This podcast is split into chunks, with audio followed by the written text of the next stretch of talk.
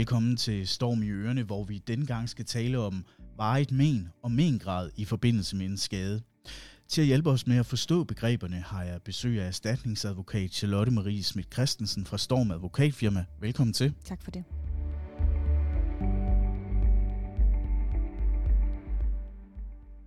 Lad os øh, lægge ud med at få beskrevet, hvad er varigt men eller mengrad? Er det, er det begge dele af det det samme? Eller hvad? Ja, det kan du egentlig godt sige, det er.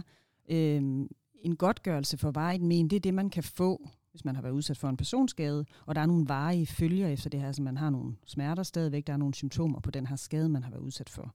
Så er det en, en kompensation, man får øh, for det. Det er ikke et spørgsmål om, om man er gået ned i løn, eller har mistet sit arbejde. Det er et spørgsmål om, om man har ondt, og hvad man ligesom kan konstatere, at den her skade har bestået i, og at det altså er noget, der er varigt.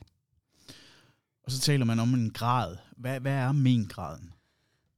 Altså de gener, man har efter en skade, dem skal man ligesom have, have sat en mengrad på, fordi en udbetaling af godtgørelse for vejet men, det, det sker efter en procent. Øhm, og lidt afhængig af, hvad det er for en type skade, man har været udsat for, så er beløbet forskelligt, men det kan være, at vi lige skal komme tilbage til det.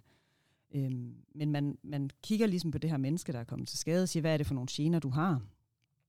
Og smerter. Og hvad er det, en læge objektivt kan konstatere, der er galt? Det kan være noget med nedsat bevægelighed eller muskelsvind. Og så øh, kigger man i det, der hedder mentabellen, som er et værktøj, Arbejdsmarkedets Erhvervssikring har lavet.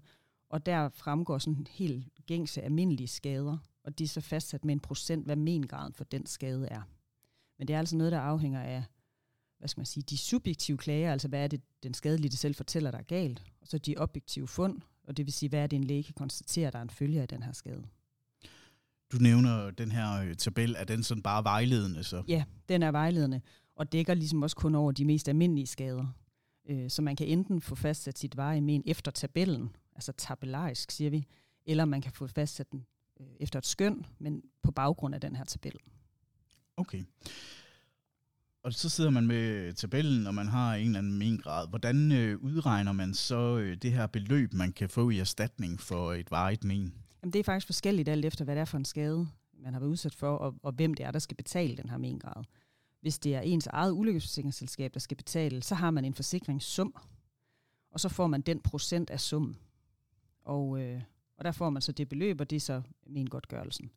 Hvor hvis det er øh, for eksempel en arbejdsskadesag, så er der en fast takst, og en mengrad giver lige nu i 2022 tal 9.505 kroner per mengrad.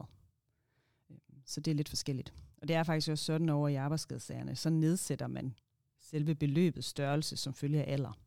Men det gør man altså ikke over i en ulykkesforsikring. Der nævner du alder.